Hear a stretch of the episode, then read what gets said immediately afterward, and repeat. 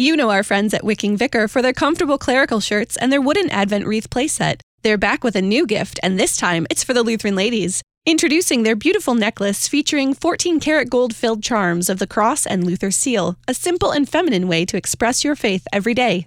This necklace arrives in a gift box and is perfect for confirmation, graduation, Mother's Day, or First Communion. Visit wickingvicar.com to find this necklace and other gifts. That's W I C K I N G V I C A R.com.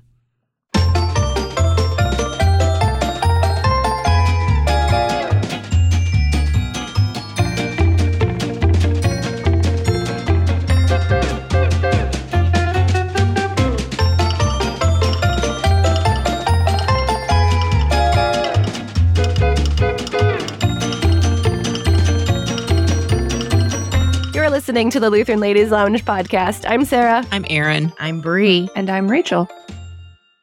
Today is a story time with Sarah day. Yes. And this podcast is dropping on Good Friday, so I probably should be in like a more somber mood. Mhm. But today I thought it would be a perfect time to jump into the Triduum.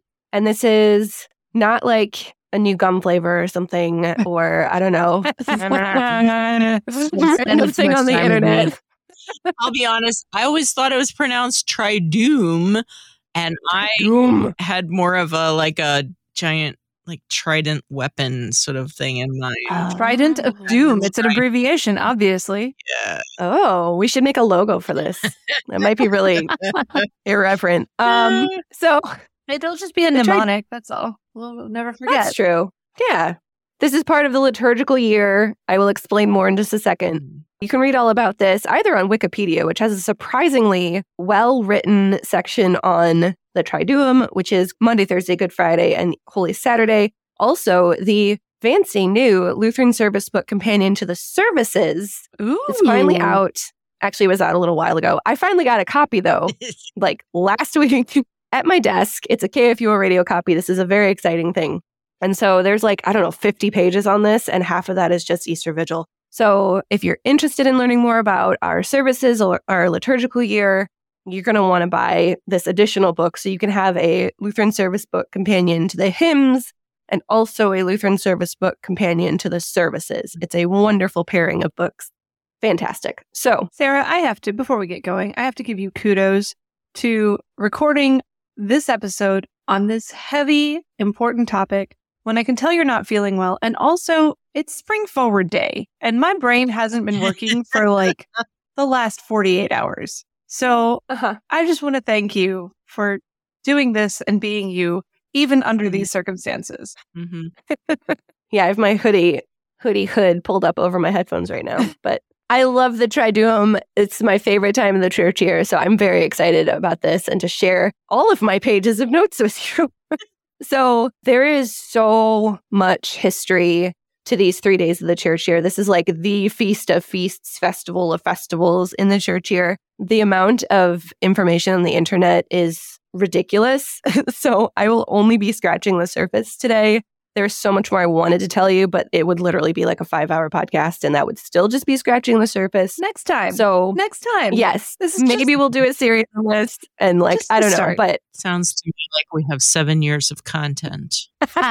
Probably. So seriously, like go read some of this, especially the history stuff in the Western Church. The Roman Catholic rites have a lot more than I'm going to be able to tell you. I'm going to focus a lot more on the history as it pertains to us in the Lutheran Church and our practices on their own. Or you can like send an email to Chaplain Sean Daenzer, who is the LCMS Director of Worship. I sat in his office for like 45 minutes while he pulled books off of his shelf of like the old Latin rites for these services and was just like reading through them in English, like translating and reading through them in English. It was amazing. We were nerding out together. So he also is a wealth of information for this as well. Thank you, Sean, for all of your help in researching this episode too. So the Triduum is this historic name for the series of days leading up to Easter. So Maundy, Thursday, Good Friday, and Holy Saturday. Historically, these services actually happened the evening before. So the evening of Wednesday through the evening of Saturday. Very interesting This thing. Triduum just literally mean three days.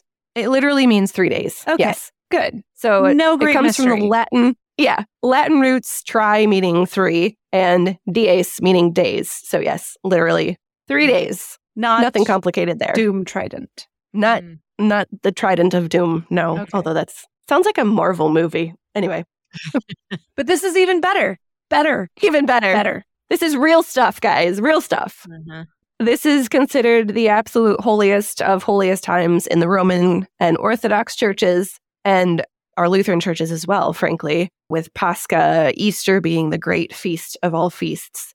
It's the culmination of Holy Week. So, this is when we commemorate Jesus' passion, crucifixion, and resurrection. The services during these days are basically considered one long service. So, if you've gone to services on any of these three days, you'll notice that Maundy Thursday has an invocation, but no benediction at the end. And your Good Friday services don't have an invocation or a benediction. They just jump right in. And at the end, you just kind of leave in silence. And then Easter Vigil service doesn't have an invocation, but it does have a benediction at the end. So that's so it kind of starts at the beginning of the Maundy Thursday service and ends at the end of the Easter Vigil service.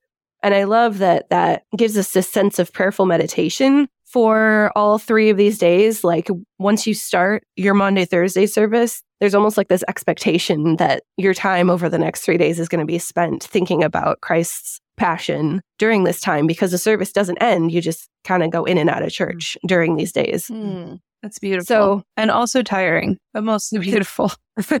yes, especially if you're in the choir or a church worker of any kind. True. It's a long haul, but a good long haul. So we start this with Maundy Thursday, and historically, this day had several different names, all of them specifically pointing to the Eucharist. The name Maundy Thursday comes from the Latin mandatum, which means commandment or mandate. So that refers to the gospel reading in John 13 that we read on this day when Jesus talks about this new commandment that he gives to love each other as he has loved us. And the name Maundy Thursday has been in use since the seventh century. It was other names before then. There's also a German name called Gründonnerstag. And of course, German has to have a different name, which means Green Thursday, which doesn't make sense in my head until you hear their explanation for it. It's this practice of the penitents who were expelled on Ash Wednesday and they become reconciled on Holy Thursday. So in the German tradition, if they were doing Gründonnerstag, the paraments and the vestments were green, and green branches were given to these penitents because the branches that had lost their life because they didn't have any life giving water or roots at the beginning of Lent on Ash Wednesday were restored to life and they grow as green branches. So they were given these green branches and, and everything was green. We don't obviously really do that in our churches. I don't think I've ever seen green so paraments. Are we referring to all penitents who are going through Lent, or does this? I'm I'm curious now. Does this refer only to those worst of the penitents who were like kicked out of church to go like reform themselves during Lent and have proven that It they just are? doesn't indeed- sound Lutheran. I just It don't doesn't. understand what's Is going this on like from. Catholic Germany? yeah, I don't think this was Lutheran Okay, practice. okay, okay.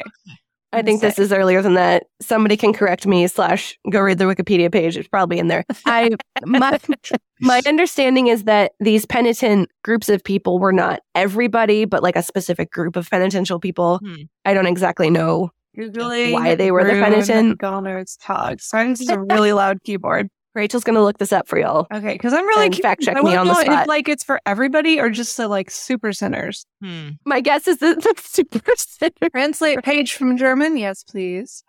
Hmm. Okay, you can move on. I'll let you know when I have an answer. Okay, good. so you might notice in our modern lectionary, maybe you don't, I don't know. This is a very small detail. It's called Holy Thursday with the Maundy in parentheses. Mhm. And this is just to keep it consistent with the rest of the week being Holy Monday, Holy Tuesday, Holy Wednesday. So they just keep calling it Holy Thursday. Good Friday is called Good Friday, and then Saturday is Holy Saturday. So you can kind of do either one. Mhm. In Jerusalem, back in the day, way back in the day, there's this practice of worshipers retracing Jesus' steps at the Mount of Olives and Gethsemane. And in some services, there might be the rite of washing of feet because Jesus washed his disciples' feet during the Last Supper. This is really common in historic rites. I'm not sure how common it is in Lutheran churches today. I know some people still do this during Maundy Thursday services. It's really common in Roman Catholic churches. In England, the washing was performed by the king and queen until Queen Victoria's time when it was replaced with the crown giving generous contributions to the poor, which is a very interesting swapping of things. like, we don't want to wash your feet, but we'll give you a lot of money instead. I don't know. In the historic Western church, the reconciliation of the penitents, the consecration of holy oils, and the commemoration of the institution of the Eucharist were the most commonly associated masses for Holy Thursday.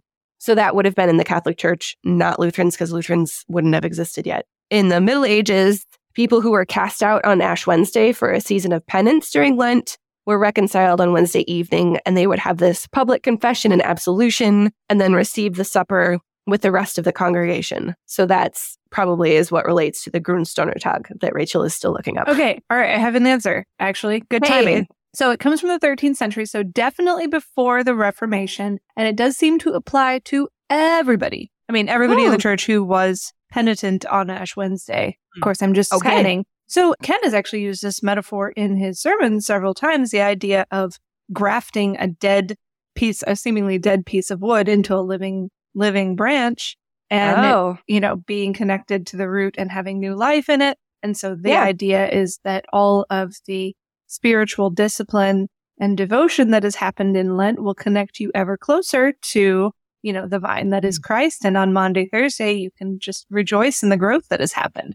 I think it's actually kind of cool hmm. hey, that makes sense. Yeah. and not quite so un-Lutheran as like picking out the super sinners and being like, you guys can come back when you're, when you're done punishing yourselves. Okay, so not the super sinners. Well, I mean, we're Thank all, you we that. are all super sinners. Well, that's that's true. Mm. So then this foot washing would happen on Thursday afternoon, and then the consecration of oil would happen by the bishop for use throughout the year for baptism, confirmation, and other rites. And a very interesting practice was happening by the early Middle Ages where a special host or wafer was consecrated and reserved for use during the Good Friday Mass of the pre-sanctified. Obviously not a Lutheran practice. It would be escorted in a procession to the side altar called the altar of repose. And then the last Thursday service would end as we still do it with the stripping of the altar. So the stripping of the altar is a tradition that goes way, way back in time. And did you know that Lutherans were also condemned on Holy Thursday in the Catholic Church? so after the 1400s, the papal bull in Coena Domini, which means on the supper of the Lord, was read, and it condemned all heretics, which included the Hussites, the Wycliffites, Lutherans, Zwinglians, Calvinists, Huguenots, Anabaptists, anti-Trinitarians, and all apostates in general. And Luther thought this, Martin Luther thought this was super ironic since this is like a day for humble service and they're going around blasting the heretics. So we were condemned at that point. I'm not sure that that's still a thing. I'm guessing maybe not. Throughout this service on Maundy, Thursday, we usually hear and experience four things. So we've got the most important thing being the institution of the Lord's Supper. And then also this really strong theme of repentance and forgiveness, humble service among each other, and then, of course, Christ's humiliation as he approaches his crucifixion. And the prayers, the hymns, the readings, and all the actions that we see in the service really highlight these things. I think that's actually an appropriate time to be condemned because Maundy Thursday was the day in which Christ was rejected and condemned and judged. And so well, I feel in Fair I enough. feel honored that we would be numbered or considered worthy of such similar action. Just That's say fair. So there are a few very different things that we experience in this service that set it apart from other services during the church year. One of them is the service of corporate confession and absolution at the beginning. So if you do the service as it as it's appointed in the altar book, there's this extended rite of confession and absolution that we only get on this day. Maybe you've noticed it, experienced it. It's like three pages long in our bulletin, but it's very long Hmm. this very extended rite of repenting of our sins and then receiving absolution, of course. And it's really humbling. It really sets your mind for what the next few days are going to be. And the altar book says, quote, it signals the end of Lenten preparations with the absolution and peace of Christ that stands at the center of these three days. So this is actually kind of a highlight point Hmm. of the Triduum. Hmm. Brune And it's like, yeah, well, it's kind of like we've arrived, y'all. The gifts are coming kind of vibe going on, which I really like. and for an extra long three day service, you need an extra long confession and absolution to kick it off. exactly. I could totally see that. Another thing that's really different that, that we've mentioned that I'm sh- that we've talked about a bunch already on the podcast is the stripping of the altar. So this is a really visceral reminder of Christ's bitter suffering and torture before his death, and it's really hard, at least for me, not to be emotional during this, especially as it comes immediately after taking the Lord's Supper. Like Christ feeds us with his gifts, and now he's going to go die for us, and we see this just this like very raw thing happening in front of our eyes. And I mean, I've experienced this, what, 34 times in my life or whatever. Every time it gets me I cry. just this very visual representation of what's happening. Mm. The origins of this tradition likely come from the annual cleaning of the altar in preparation for the Easter feast. So it didn't start as this visceral representation. It started as just the people needing to clean the altar before Easter happened. Hmm. And then after a while, the church was like, oh, there's really great symbolism happening here. And we should associate this with Christ's humiliation Hmm. and also, in a way, preparing his body for burial. So now that's, we keep doing it for those reasons, but kind of started for a practical reason, which is very interesting. And did you know that the altar book has very precise details for what is removed in what order? I didn't know that. So there's actually an order to this. If you go to a lot of different churches on Maundy, Thursday, you may pick that pick up on that. I don't know. This practice is supposed to be done calmly and reverently with dignity and not rushed at all. I didn't look up what that order was. It's probably very long and detailed. But notice, well wait, this is dropping on Friday. Next year, notice what order what order the altar is stripped in. I'm I, we're recording this before Good Friday, so I'm going to pay attention to that this year. Mm. They And the churches that do they say why it's in a certain order? Like, is it because obviously you don't want to take the tablecloth off with everything on it unless Yeah. you want to practice your med, like your illusionary Right. things. But like, is it? Did you get any sort of information behind why there's an order to it aside from probably that? Yeah, I'm sure there's practical reasons. I there's probably some symbolism that goes into it as well. Like when you hmm. take when you take the candles and the crucifix and all the things from communion. I didn't get a chance to actually go read an altar book. I don't actually own one. Okay. So maybe that'll be the next podcast. Nice. Taking into the altar book. I got one um, upstairs, but I, Hey. I'm in Connecticut, so yeah. So in the services I've attended, and traditionally, I think for a lot of people, Psalm 22 is chanted during the ceremony, which is just part of this stark reminder of what's coming in Christ's mm-hmm. journey to the cross. This was also, for me personally, this was first communion for me after I was confirmed. So we had confirmation on Palm Sunday, and then 13 year old Sarah got first communion on Maundy, Thursday. So talk about adding Oh. another layer Mhm. of Me too. Of just meaning. That's really cool. Yeah. Just a whole nother layer of meaning on top of everything. Like we are also taking first communion on the night that the disciples got the first Lord's Supper. It's just, it's just really cool. The appointed liturgical color for Maundy, Thursday is a bit of a choose your own adventure, not green anymore, white, scarlet, or violet. And I think I've experienced all three at one point. I'm not sure I've actually seen white. That was an interesting one. Scarlet and violet, I've definitely experienced. Mm-hmm. I think Scarlet most often. Scarlet or Violet are appointed for the previous days of Holy Week, so it just kind of makes sense to keep using those. White is appropriate because of the joy we have during the Lord's Supper, and it also marks the separation from the penitential rites of the previous days in Lent and then moving into this season of this like restrained joy as we get closer to Easter. So that's that's an interesting thing. However, if your paraments, white paraments have the word alleluia on them, probably don't want to use them until Easter, which I think a lot do. I was going to say, let's be honest, they probably do. yeah, I think ours might. So that might be why I haven't seen white very often, if at all. Mm. and then, of course, after the stripping of the altar, we all are somber and quiet and leave the service until the next day. Moving into Good Friday, the name of this day probably originated just from God's Friday, kind of like goodbye originated from God be with you, which is kind of like mashed the words together. Of course, we also have the Good Friday explanation of Christ's actions looking horrible to the world. And they, I mean, they were horrible, but also great for us because it's our salvation, right? So we kind of use that explanation, but it just originated from God's Friday. And this Good Friday terminology seems pretty unique to English language Yeah. as well. I love the German name for Good Friday, which is Karfreitag, which Mm. is an abbrev, you know, shortened from Caritas. Um, You know, that Ah. deep, deep love of God for us. And this is the Friday when we show it. Yeah, yeah, yeah.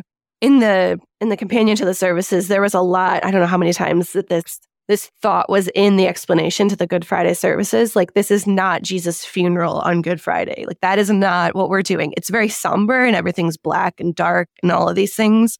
But this is not a funeral. It's remembering and considering the significance of what Christ did for us with this like restrained joy, quote unquote, that kept showing up too. Oh. Of like, Sorry to interrupt. I'm just good. My dad always told me Karfreitag was from Caritas, and now I'm hearing it's from the old German Kara, bewail, grieve, mourn. I like my Wow. dad's version of the. Like the definition better. I will That's very continue different. to think of it that way. I just wanted to correct myself so that nobody was like, Rachel, you were I'm actually wrong." Rachel. I'm actually, yeah. My apologies. Thank you. So, way, way back, early Christians used the term Pascha, which we generally only use for Easter now, for Good Friday through Easter, seeing all of it together as this fulfillment of the Old Testament Passover. And I, Mm. I kind of love this way that the old, the early Christian church used to view these days. And it was celebrated this way until about the fourth century in Jerusalem when our current practices originated. So, prior to the fourth century, the only two major festivals for Christians were Pascha and Pentecost. And Pascha was this longer celebration and it included a 40 hour fast, which is a long fast. That's a very long fast. Yes. There is still in the Orthodox Church specific fasting regimens throughout Lent. And I believe Holy Week has different stuff also. I don't know exactly what that is, but there is a lot more of that ceremony that happens in the Orthodox Church still.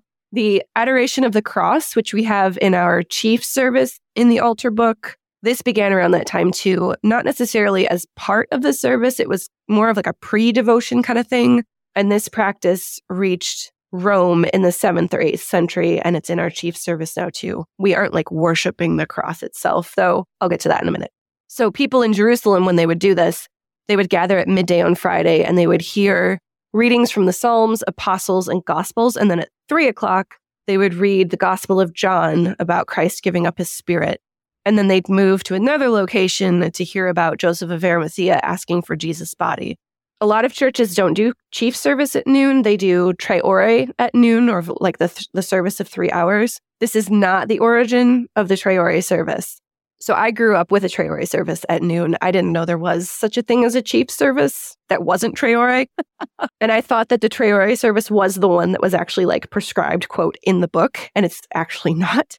It actually still isn't in any of our Lutheran liturgy books. Jesuits in Lima, Peru began this service on the occasion of an earthquake in Lima in 1687. And it was introduced to the Church of England in the 1860s and then became really common in Anglican and Lutheran churches and some Roman Catholic churches. And a major part of it probably is the seven words from the cross from the gospel accounts. That's how my church did it when I was a kid. We had seven services over the three hours, and each one was based on a word of the cross. I think that's a fairly common way of doing it. The liturgy committee that put together the altar book, they were deciding whether they wanted to put the Tre Ore, like standardize it a bit and put it in the altar book, but they decided not to since it's a fairly localized service. And I don't know, not everyone does it. And it doesn't actually have Lutheran roots. Hmm. It's a fine thing to do. I personally am more of a fan of the chief service now that I've been through it and kind of understand what that service is actually for. But I didn't even know the chief service existed until like six years ago, which is just wild in my head. So in the Middle Ages, Good Friday began on Thursday evening with Tenebrae. And Tenebrae just means darkness. And interestingly, this is something that Sean taught me. The Tenebrae service happened actually every night before the next day's services. So we only have one Tenebrae service. The early church would have had three. So every evening, so Wednesday, Thursday, Friday, Wednesday, Thursday, Friday evenings, Yeah. they would have these Tenebrae services. So basically, they took in their orders for the day, they have matins and lauds, which were super duper early hours of the morning when it was still dark. So they would just take matins and lauds services of the day, they'd smush them together and move them even earlier and call that their Tenebrae service. Obviously, we don't do that anymore. It's at a much more reasonable hour of the day for people to go to, but that's what they did. The chief service on Good Friday, so their main mass service on Good Friday, would be very meditative, have a lot of the elements that we still have, like the bidding prayer, the adoration of the cross, the reproaches. It also had the pre sanctified mass, which we obviously don't do. And that was when they took the host that was already sanctified and we use, use that in their communion service. During the Reformation, Lutherans dropped a lot of these things other than the bidding prayer. And that prayer is when a deacon or assistant reads this bid for the prayer, the subject of the prayer, and then there's silent. There's a lot of silence in the chief service. And then the pastor reads the collect. It's not explicitly about Christ's death, this bidding prayer. So it probably was just a form of a usual church prayer during this time. And also during the Reformation, churches that were influenced by Calvinism started having communion on Good Friday, even though our Lutheran churches didn't. And we'll come back to that one because that's very interesting.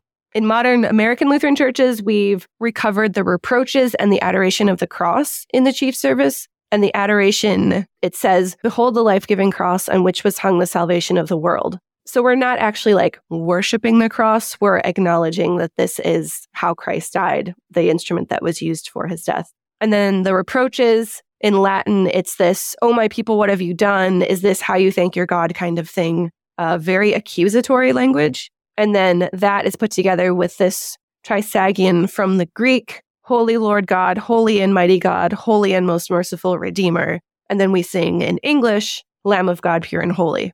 And this pattern is repeated three times. So, this pattern for the reproaches is how the earlier church would do it. They would have the Latin, the Greek, and I get, well, English for us, but those are like representing the languages on the cross. Mm, At least that's what how Sean cool. Explained it to me. So, it's kind of cool that, that that actually is this pattern that that we've recovered from earlier times. There's a lot more about the theology in both of these things, especially the reproaches. I um, I the love the companion. reproaches. I'm really glad I that we too. reclaimed them. It's a really powerful, powerful moment in the service when you just imagine why Christ's death was Yeah. so needed and the pain. Yeah. Yeah. Anyway, it's beautiful. Yeah. Glad we had Yeah. it. Chief service is very good for a lot of reasons. I love this quote from the companion about the Good Friday vibe. Quote, though the mood readings and hymns of the day are very moving and may elicit deep emotion and tears, Good Friday is not a funeral for Jesus. Good Friday belongs inseparably united with Easter as one paschal feast. Together, they are the summit of our annual journey through the Christian year. I really like that. I don't think I've really thought about it that way before because, you know, each of these days kind of has its own service. Mhm. But this idea that Good Friday and Easter are linked together as this full fulfillment of all of the Old Testament thing, all of the prophecies, like he is the full, this is the fulfillment of everything. So it's, it's all wrapped up together in uh, these days that are kind of smushed together. So logically, of course, the liturgical color for Good Friday is black. The altar is bare from being stripped the night before. There's no invocation or benediction since this, this continuation of the service. And there's usually this bare cross that's carried into the sanctuary during the adoration of the cross. And then it's placed near the altar. And that kind of just sits there for the Good Friday services. In our church, then we move it for Easter Vigil and we drape it with white to kind of like show this continuation. And then, of course, at the end of the service, again, we all leave in silence. So the question of communing or not communing on Good Friday.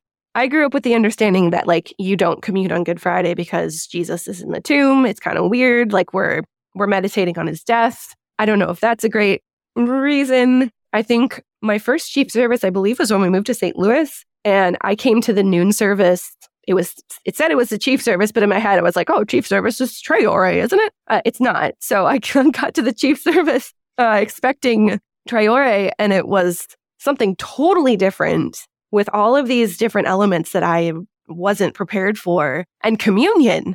And I was like, what is happening? I have never had communion on Good Friday. This is interesting.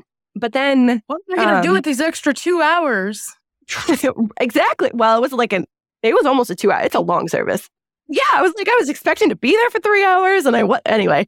But I really love having communion on Good Friday, my personal opinion. I just think it's really cool when we're meditating so much on what Christ has done for us. And then we are fed him Mhm. like at the altar. It's a very toned down communion service and chief service. But do you Um, just strip the altar? How do you have? Yeah, but I mean, altar stripped. so we just we do it with really simple, like we just have the elements, and I think we have a black veil that goes over it. Hmm. It's a very very simple service. There's there's not a lot of pomp that goes along with it. But that I mean that is part of the argument of whether you do or you don't because the altar is stripped, so it's kind of interesting to bring the elements back out. I like it because it, we're we're in the midst of talking about Jesus' vicarious atonement. Um, so it's like a mind blowing moment for me. Yeah. It's been a question for a really long time.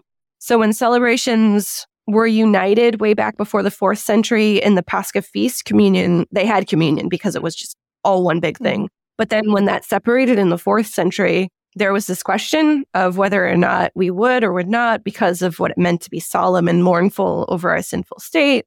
The pre sanctified mass tried to kind of solve that in a weird way where they would do the ceremony on Thursday and then just like have it on Friday, but that was a little weird. So then abstaining from communion to stay in the state of mournfulness is also an accepted thing and actually a little bit more common in Lutheran churches because of so. Yeah, it was actually the, the Calvinists, yeah. the, the ones that were influenced by Calvinism were the ones that actually had communion. That's that's interesting. Yeah, I think that you know when Christ talks about at the Lord's Supper, I will this I will not drink of the fruit of the vine again until I drink it anew with you in the Mm. kingdom. There's this idea that you know from the end of Maundy Thursday till the new kingdom, when he Mhm. rises from rises from the dead, that it's an appropriate time to abstain from communion. right. Yet at the same Yeah. time, I do like what you say about he is he is here for us. His death Mhm. is for us, and Mhm. communion gets that across in a Yeah. very strong way. Yeah. So we approach this with Christian freedom. There are very good reasons to and not to. In Lutheran Service Book, there are rubrics for both, depending on just what your church's traditions are. If you do it, it's very subdued. It's really this, it's quite the just juxtaposition of, of this joy and his salvation and still mourning for our sin. So I don't know. It's an interesting thing. I would be curious in the group for all of our listeners what your church does on Good Friday, if you commune or not, because I, I think that's a, that's a significant thing. I had no idea people even did it. So Mhm. so, and then after the chief service, we have the Good Friday Tenebrae service in our Lutheran churches. And this is, I think this is a pretty common service for Good Friday, maybe even more common than going on noon on Friday. I'm not sure. Yeah, because you don't have to like get out of work to go to it. Right. Yeah. The Tenebrae service wasn't actually in any LCMS worship books until Lutheran Service Book, which is a little mind blowing to me. It's a service that, like, I thought everybody did, but it wasn't actually an appointed service until LSB. Very interesting. So they included it to standardize the service that obviously had become really popular. And of course, this is the one with the extinguishing of all the candles and the super loud strepitus at the end. That Yes. freaks me out every time. So the biggest thing in this service is that they move from light to absolute darkness. So in the Middle Ages, they would have 24 candles that they would extinguish. So that was for the 12 prophets and 12 apostles. And they would extinguish one at the beginning of each antiphon and responsory. At this point, it seems that this darkness was signifying the apparent victory over darkness and failure of the divine plan. Really dark stuff. Obviously, we know what happens, but like that was kind of the idea with that continual darkness. Lutheran worship didn't have Tenebrae offered as a service, but the liturgy committee decided to include it in LSB because so many churches were already doing it. Although now, of course, because it wasn't standardized before now, everybody does it differently. So, so there's a lot of freedom in how to do this, a lot of flexibility. They didn't really lay it out in a very rigid manner because everybody already has their own traditions. Obviously, the one thing that everybody does, I'm pretty sure, is this extinguishing of the candles. It's based on Vespers, which has a very similar format to Matins, which is what the original, way back in the day, Tenebrae would have been like. It would have been like Matins. Vespers is super close to the format of Matins. And since it's part of the Triduum, of course, everybody enters in silence. No invocation, no opening hymn. We kind of just dive right in. So the number of candles differs among different churches. Traditionally, seven are used for our services. So you extinguish the first four after the first four psalms, and then one after the first portion of the Passion reading, one after the completion of the Passion reading, and then the last one after the concluding collect. And of course, if you have more candles, you can just add more hymns or more psalms to have more ex- extinguishing points. But in general, the idea is to only have one candle left by the time you get to the prayers. And then you extinguish that one after the concluding collect. So the candles, I like this part, are placed in a what's called a hearse. Mm. I didn't know there was a name for this, but it's this it's this triangle frame. We have one of these. It's a it's a triangle frame that, that you put the candles into and it's usually mounted on its own so that the altar stays bare. So ours is, it stands, I think, at the front of the chancel area. I'm pretty sure.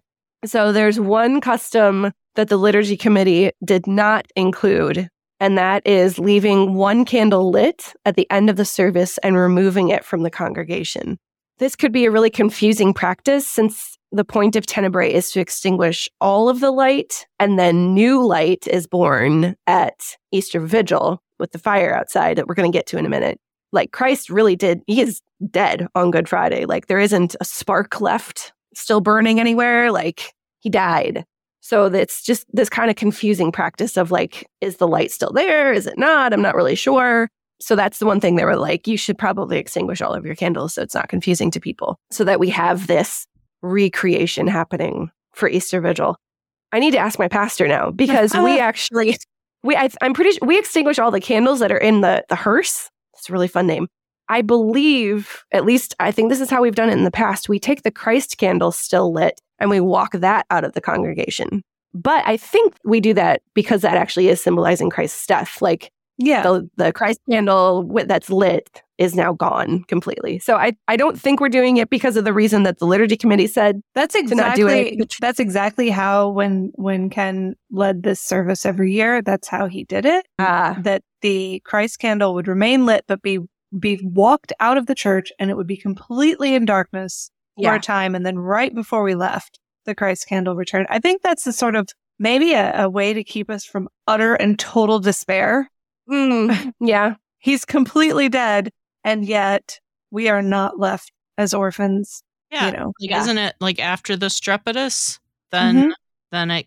That's been my. That's always been my experience as well. Like, so you're in darkness, you get the strepitus, the Christ candle returns. you Oh, leave in- I don't you think- leave ours doesn't total come back. silence. Yeah, Or ours it's- came we back. live in darkness. Interesting. So, Huh. despite their desire to uh, standardize the service, it sounds like Not really maybe standard. there's still some diversity happening out Mm. there. Yeah. Yeah, I'm curious what people do because this is a service that that does have a lot of flexibility in it. Yeah, and Sarah, I'm sorry, maybe you said it at the beginning and I just didn't latch on to it. When did this service become I mean, it, it clearly has a lot of, you know, popularity within the LCMS, but it didn't make it into service books until recently. So when did it Yeah. become so popular within the LCMS? I'm not sure. Okay. Okay. It's been this I mean it's been popular for a long time, but I I couldn't tell you exactly when. Okay. I'm sure somebody could. I'm not. Some things we don't keep track of, like you know, That's true. one church starts doing a service, and another church, like in the same Hears circuit, is it, like, "Let's do this," and if that's Uh-huh. cool. Yeah, yeah. we may not know. That- We may not know. Yeah. I'm curious if someone does know. That was not in my research, but I did not research That is every beyond the scope of this episode. Yes. Exactly.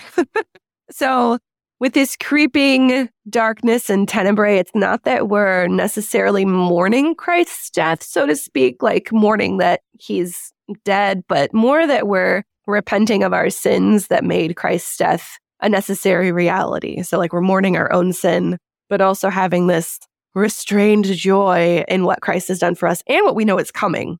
Like, this isn't the end, y'all. So, again, without this benediction, but before everyone leaves in silence in the darkness, you might experience a strepitus, which is actually a recent addition to the service. I don't know exactly when, but I know it's more recent. The congregation can be a little creative in creating this very jarring noise. So the strepitus is that really loud noise that happens at the end of the service. Usually it's like banging a pew, slamming a book shut. We use this really creepy timpani roll, and then someone like stomps down on this false floor we have in our balcony and it like reverberates in the entire church. It's terrifying. wow. Even though I know it's coming. Like it makes me jump I jump have every time. anxiety all day long on Good Friday because of that Yep. like one second period that I know is Yep. coming. I have Yeah. stress cramps all day long. So bad. It's terrifying. I mean, it's supposed to be terrifying. Like this whole service has a bit of a bit more pageantry than we have in a lot of other services between Good Friday and Easter Vigil. There's just a lot, a lot that happens outside of the norms of our Lutheran services. Did I did I tell you guys the story about how one year I was I was trying to give kids an idea of what to expect with Holy Week. So I was explaining some of the things that they were going to look forward to in the special services. And I described the Good Friday service, how we do it at our church. And then later that week, apparently some kids were telling their mom how excited oh. they were to go to the Good Friday service. She was like, Ooh, you're excited. And she was like, Yeah, it's going to be dark. And then they're going to smash the Bible. Like, No. And she's like, When they smash the Bible, can we all clap? And she's like, No, it is a very quiet, solemn moment. You will not clap. anyway, they were very excited by how I had really talked it up, but I might have emphasized more of the drama than the solemnness. oh no, that's really funny. Well, I would say, uh, please don't clap, but if you do scream a little bit, that's perfectly natural. Yeah. Because I We've think had I've some- yelped once or twice. We've had some kids scream after the strepitus Uh-huh. in our service. Yeah. Little P Sounds comes like in. it the way you not gonna lie. describe it. Yeah, that's very It's terrifying. But I, and we like we take the darkness. We, it's it is dark, dark. Like you cannot see. Oh. We don't leave like emergency lights on Uh-huh. just in case. Nah, there's nothing. Oh wow. And yet, I think you know, you you say maybe I emphasize the drama too much. I don't think we can emphasize the drama too much. It's true. Sometimes Mm-mm. we get a little complacent, and a thing like the strepitus can shock us Uh-huh. into realizing once again how amazingly, I don't know, big these events are. Anyway, I'm I, Yeah. I fully support the strepitus. It's an excellent practice. yeah, you're right. It, it is. It's shocking, but for a reason. Like that, we don't do it just just because we like drama. Like there's a reason behind it. Usually, I've been taught that it's the closing of the tomb. Mm-hmm. Um, it can also signify the scourging by the soldiers or the earthquake at Christ's death. So there's a couple different Or the ways tearing of the curtain Yeah, in the temple. or the tearing of the curtain. Like that yeah, is what I've heard. many things. Yeah, so it like really seals the deal at the end of Good Friday service. And then we come to Easter Vigil, which is my favorite of all favorites of church services of the year. We have an entire podcast already on the Easter Vigil that we did with Emmy Wook. So I'm not going to like go into everything, everything, but there is literally 20 pages on this in the companion to the services. So I am going to give you some of the more like historical background stuff. Yeah. It's just the best. so the companion describes this service not only as the highest point of the Triduum, but also the highest point of the entire liturgical year. Oh. So it's like we're standing on this mountain peak at Vigil and we look back and see how the beginning of the church year in Advent, Christmas, Epiphany, and Lent has led to this moment. And then we're also looking forward to the 50 days of Easter, the days of Pentecost, and the season that follows as we learn to live in Christ. So I think that's really cool imagery that like this is legitimately like the high point of the entire liturgical year because you can kind of see how everything makes sense on this one day. So Vigil has really had a resurgence in recent years, which we'll come back to. But the historical roots of this go way back like to the actual Passover, right? So Passover was the time that the people of Israel gathered in twilight, ate a meal together, awaited the Lord's deliverance in the dark of the night. And Christ is the fulfillment of this Passover. So as we fast forward to the early church, then there's evidence that they kept a vigil the night before Easter, waiting the Lord's resurrection and ultimate deliverance from sin and death and the devil. So this paschal proclamation, the Exultet from Ambrose of Milan, speaks explicitly to these themes. Like this is the night when the people of Israel were delivered from the hands of Pharaoh. This is the night when Christ burst the bonds of death. This is incredibly similar to Easter proclamation in our Easter Vigil service when the repeated, this is the night happens. And I absolutely love that part. It's just so good.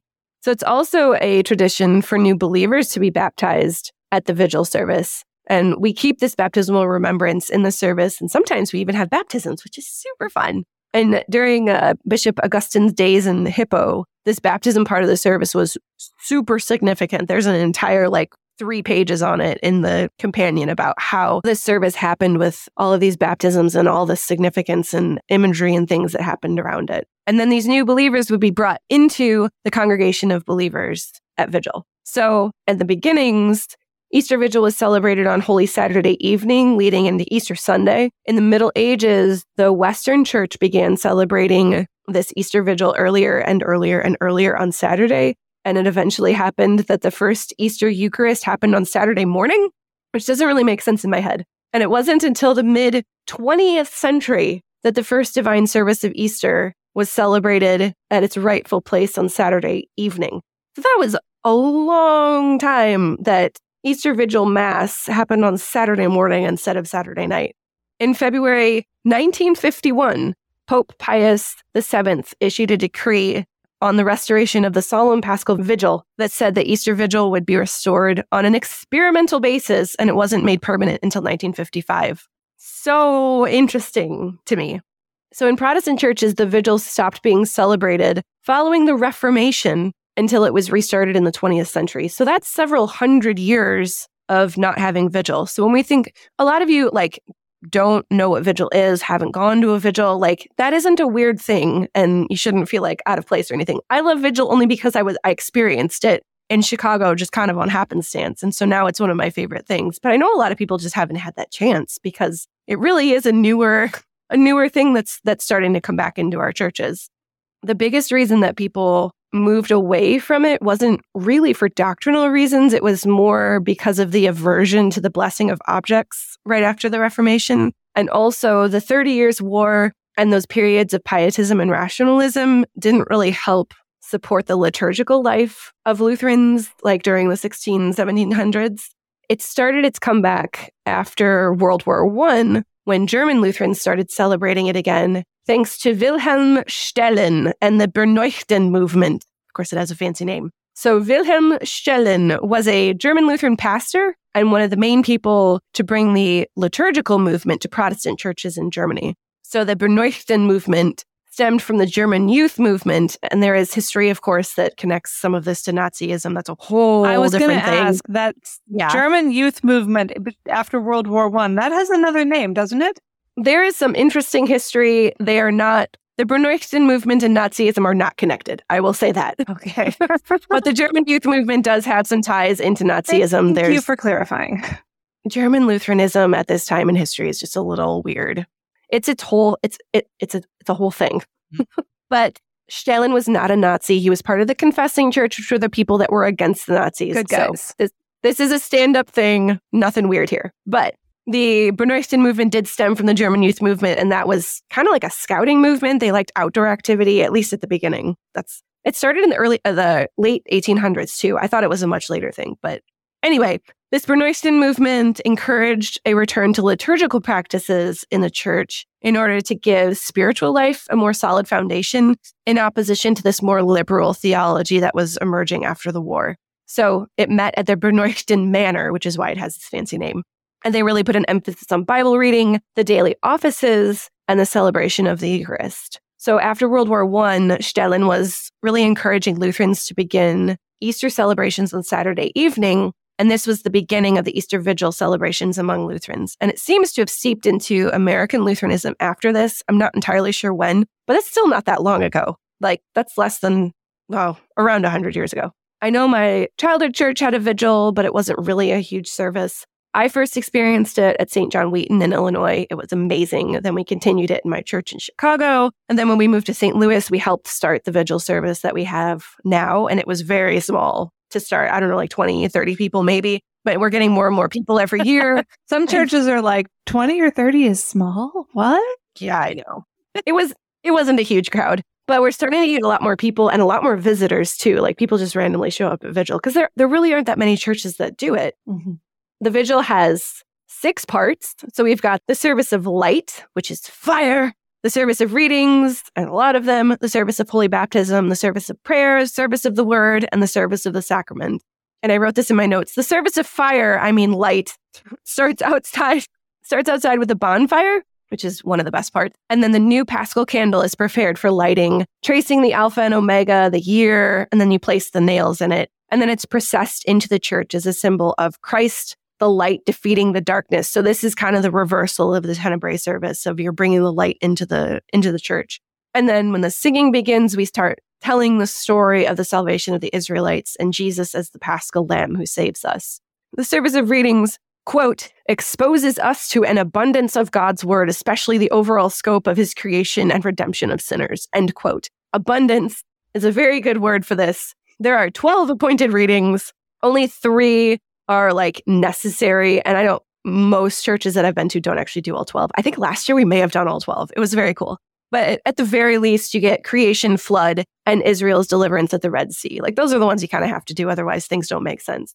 There's a whole system of how and when to add the other ones because you got to do them in order. Otherwise, things don't don't make sense. The full set, you've got creation, the flood, the testing of Abraham, Israel's deliverance at the Red Sea, salvation offered freely to all from Isaiah, a new heart and a new spirit from Ezekiel, God's faithfulness to Israel in Deuteronomy, the valley of dry bones, my favorite one. Job confesses the Redeemer.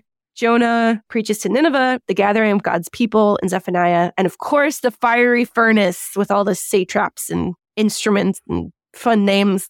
And then appropriate canticles or, uh, or psalms are sung in between each of these readings. Then we have the service of baptism, and this is when we celebrate this remembrance of baptism and also the time for new people to be baptized and brought in. Luther's flood prayer is my personal highlight from this section. I want to read this to you.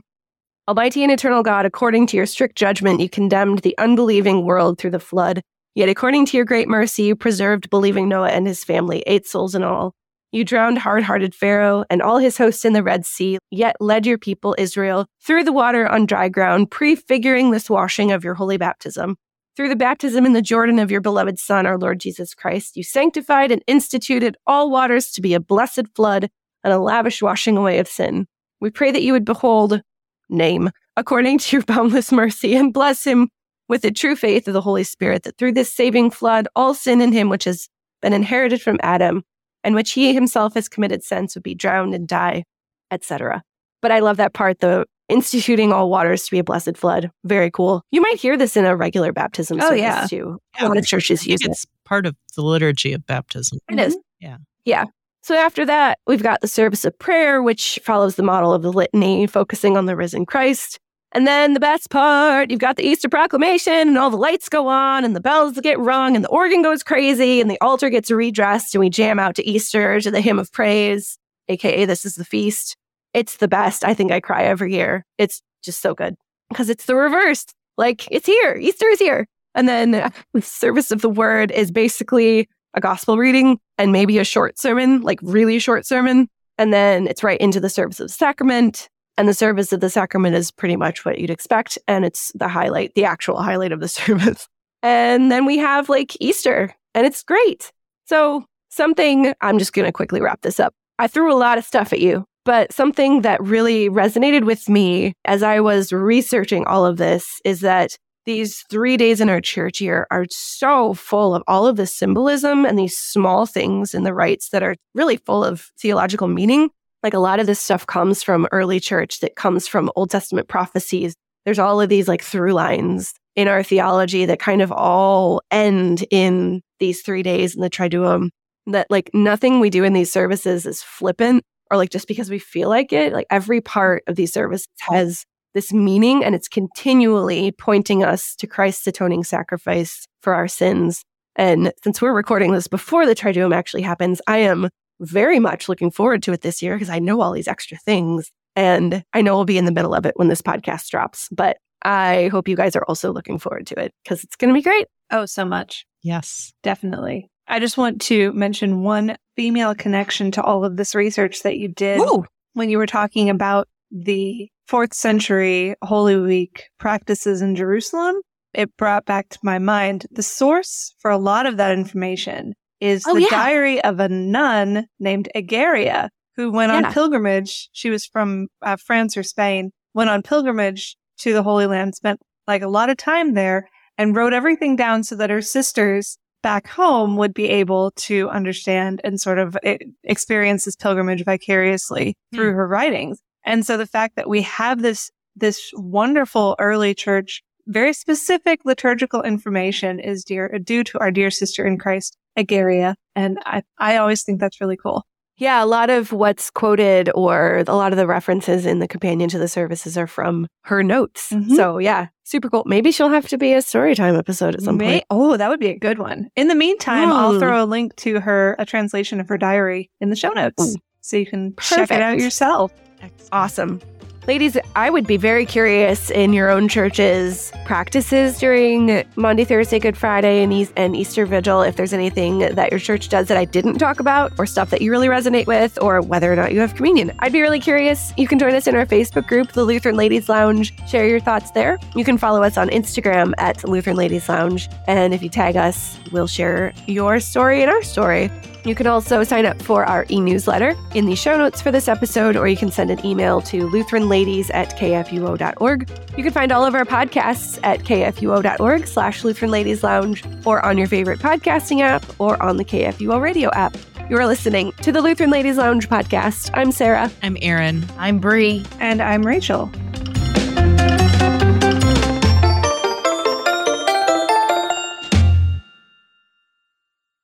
Views and opinions expressed on the Lutheran Ladies Lounge podcast may not represent the official position of the management or ownership of KFUO Radio, the Lutheran Church Missouri Synod. The Lutheran Ladies Lounge is produced by KFUO Radio and available at kfuo.org or wherever you get your podcasts. Don't forget to hit that subscribe button and leave a review for us too. If you love the Lutheran Ladies Lounge podcast, consider financially supporting our producer, KFUO Radio, so we can keep doing what we do. Find out how at kfuo.org/give.